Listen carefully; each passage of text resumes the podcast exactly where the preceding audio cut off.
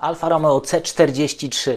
Tak, to jest właśnie ten czas, to jest właśnie ten moment, na który wspólnie czekaliśmy, dlatego tym bardziej polecam nie oddalać się od odbiorników, zostańcie ze mną.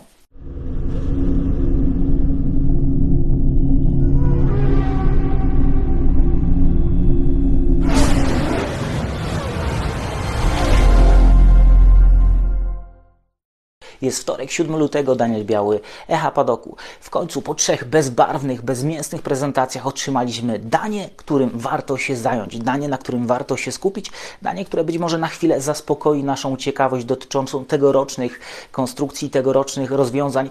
To, co pokazał dzisiaj zespół Alfa Romeo, świetnie koresponduje z tym, co powiedział Jan Moncho, dyrektor techniczny tego zespołu. To też pokazuje kierunki, w jakich mogą się schodzić wszystkie konstrukcje, być może jeszcze nie w tym sezonie, ale w kolejnych latach ewolucja raczej nie. W przypadku Alfa Romeo C43 mówimy o rewolucji, rewolucji, która szczególnie dotknęła tylnej osi, ale o tym za chwilę. Ludzie z Aubera w przeszłości pokazali, że potrafią budować szybkie samochody i ta konstrukcja, którą mam za plecami jest próbą powrotu do tych czasów, do tych czasów, kiedy będą jeździć szybko, do tych czasów, kiedy będą kończyli wysoko, ale żeby ta konstrukcja mogła jeździć szybciej, konieczna była duża zmiana. To nie jest ewolucja, to jest rewolucja, jeżeli chodzi o konstrukcję tego samochodu, o czym mówi Jan Moncho, choć pojawiają pojawiają się informacje o tym, że wszystko zostało zbudowane w oparciu praktycznie o identyczną konstrukcję monokoku, z jakiej korzystano w zeszłym roku. Oczywiście były pewne zmiany, szczególnie w obszarze struktury zderzeniowej nad głową kierowcy, ale o tym za chwilę.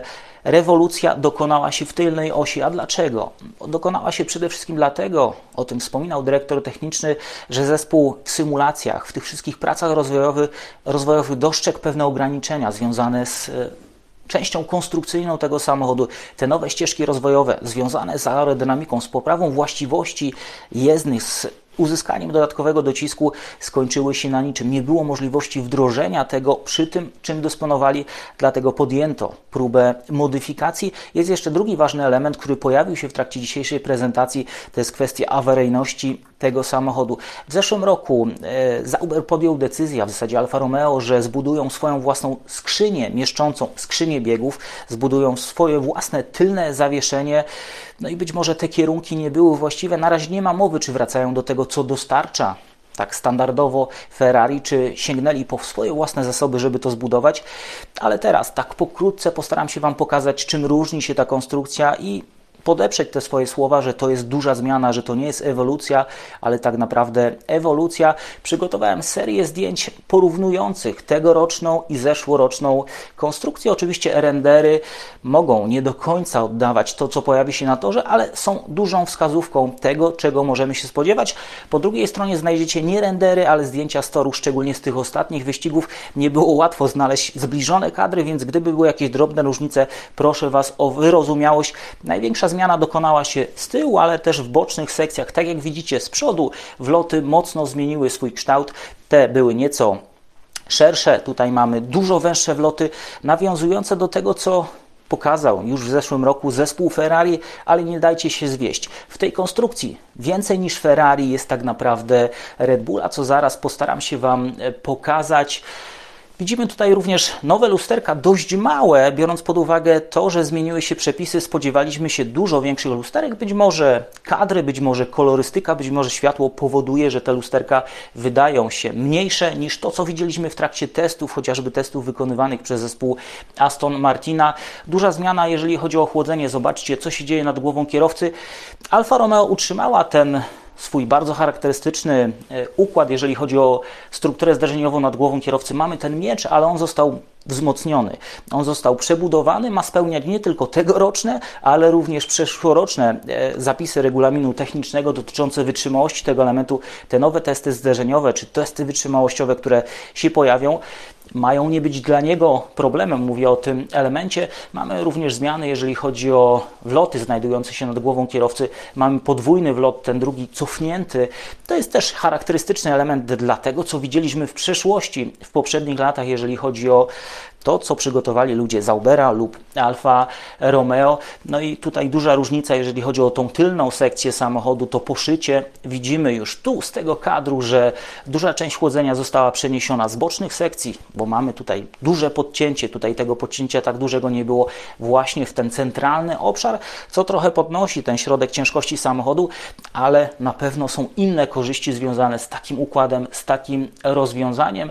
Przejdźmy sobie dalej. Teraz mamy porównanie tego, co zmieniło się w bocznych, ale również w tylnej sekcji tego samochodu, jeżeli chodzi o kształt bocznych wlotów powietrza, no to mamy tutaj właśnie już zerwanie z tym, co widzieliśmy w zeszłym roku i bardzo duże nawiązanie do Red Bulla, do Red Bulla późnego z tego sezonu, który za nami, czyli mamy mocne zejście do podłogi, ale też bardzo charakterystyczne działo, e, tak to się e, potocznie nazywa, które to ciepłe powietrze ma odprowadzać w okolice e, tego beamwinga, czyli tego dolnego elementu tylnego skrzydła.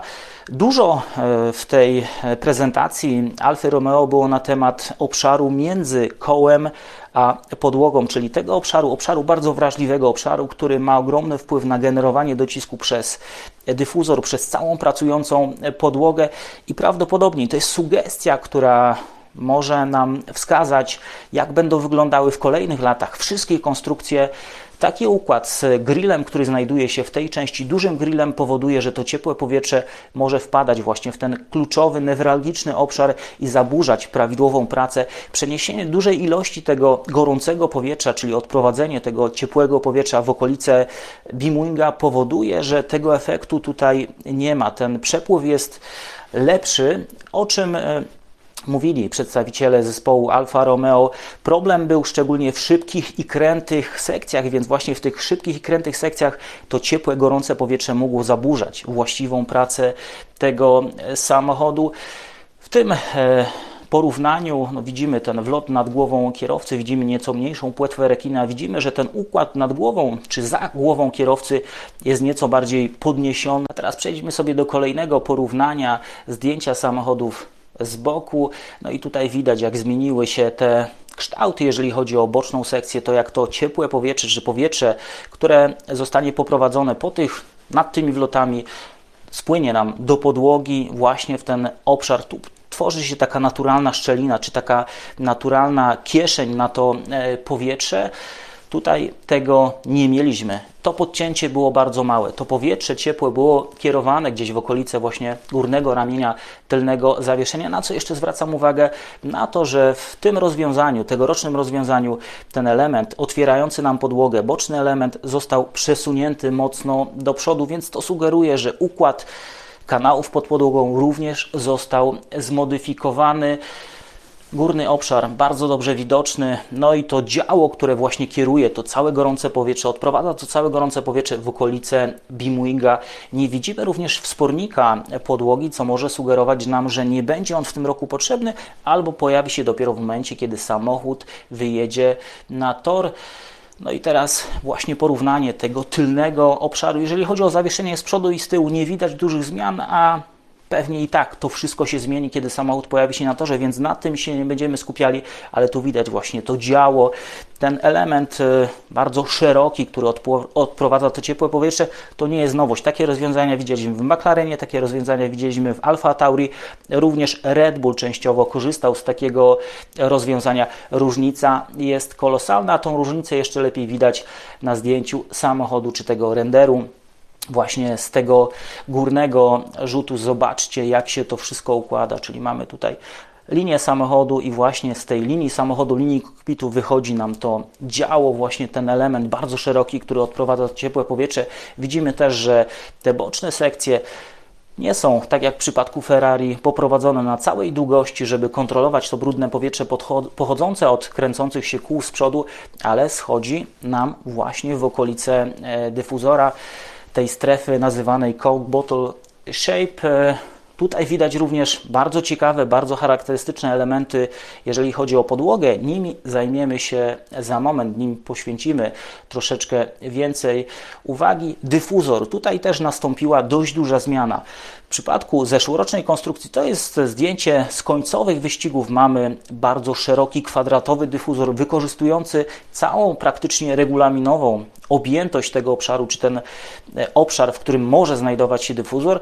Tutaj mamy bardzo zaokrąglony, nieco mniejszy, jeżeli chodzi o przekrój dyfuzor i tu nawiązuje do tego, o czym wielokrotnie mówiło się w przypadku Red Bulla. Tamte kanały pod podłogą dyfuzor nie korzystały z pełnej, dopuszczalnej objętości, natomiast Adrian Newey był w stanie uzyskać bardzo stabilny przepływ pod podłogą. Ten samochód niezależnie od wysokości, e, na jakiej znajdowała się podłoga czy zawieszenie, niezależnie od tego, gdzie samochód znajdował się na torze, dawał dość zbliżony docisk, więc to wszystko pracowało w bardzo stabilnym oknie pracy. Mamy niewielką zmianę, jeżeli chodzi chodzi o Beamwinga, tutaj ten Beamwing troszeczkę schodził w dół, e, miał e, mniejszy e, obszar zagospodarowany. Tutaj mamy dość równo to wszystko poprowadzone i bardzo ciekawe, ząbkowany kształt. To na pewno ma wpływ na przepływające, to ciepłe powietrze pochodzące właśnie od tych kanałów, które tutaj świetnie widać. I teraz ten obszar, który budzi zainteresowanie, budzi pytania, obszar podłogi i tego, co ludziom Alfa Romeo udało się tutaj zrobić. Pojawiają się pytania, czy jest to legalne, czy nie, czy to jest rozwiązanie, którym Alfa próbuje nas troszeczkę wyprowadzić w maliny i jednocześnie zająć inżynierów innych zespołów, czy czegoś takiego możemy się spodziewać. To jest obszar krawędzi podłogi. Jest w regulaminie technicznym dokładny opis tego obszaru. To jest obszar, w którym, jak pamiętacie, Adrian Newey umieścił te tak zwane ślizgi znajdujące się pod podłogą. To była sprytna interpretacja. Wszyscy spodziewali się ewentualnych skrzydełek nad podłogą. Adrian Newey umieścił je pod. Alfa zrobiła coś jeszcze innego, czyli w tym obszarze, który dopuszcza tego typu elementy, wstawiła 9 takich dodatkowych łopatek, a podłoga, która powinna normalnie przebiegać tutaj, została podwinięta pod kątem 90 stopni. Nie odpowiem nam, Wam na pytanie w tej chwili, czy to rozwiązanie, które tutaj widzimy, jest legalne. Natomiast, jeżeli weźmiemy pod uwagę, że krawędź podłogi została podniesiona o 15 mm, to, że zespoły nie mają żadnych innych narzędzi wcześniej, żeby zabezpieczyć tą podłogę przed tym, żeby to brudne powietrze nie wchodziło właśnie w ten obszar kanałów i dyfuzora, żeby nie zaburzało jego pracy, to tego typu skrzydła mogą się w tym obszarze pojawiać. Miejcie oko właśnie na ten obszar, bo tu zespoły mogą szukać nowych rozwiązań na to, żeby zabezpieczyć ten przepływ, żeby to wszystko, co kreuje się pod podłogą, na co tak mocno pracowały, nie w tym roku, ale również w poprzednich latach, w poprzednich sezonach mogło pracować tak, jak zostało wymyślone, tak jak zostało nakreślone na deskach i przeniesione na ten projekt. Jeżeli chodzi o Alfę, to bardzo ciekawy samochód. Czy to jest samochód, który pozwoli Alfie wskoczyć gdzieś wyżej?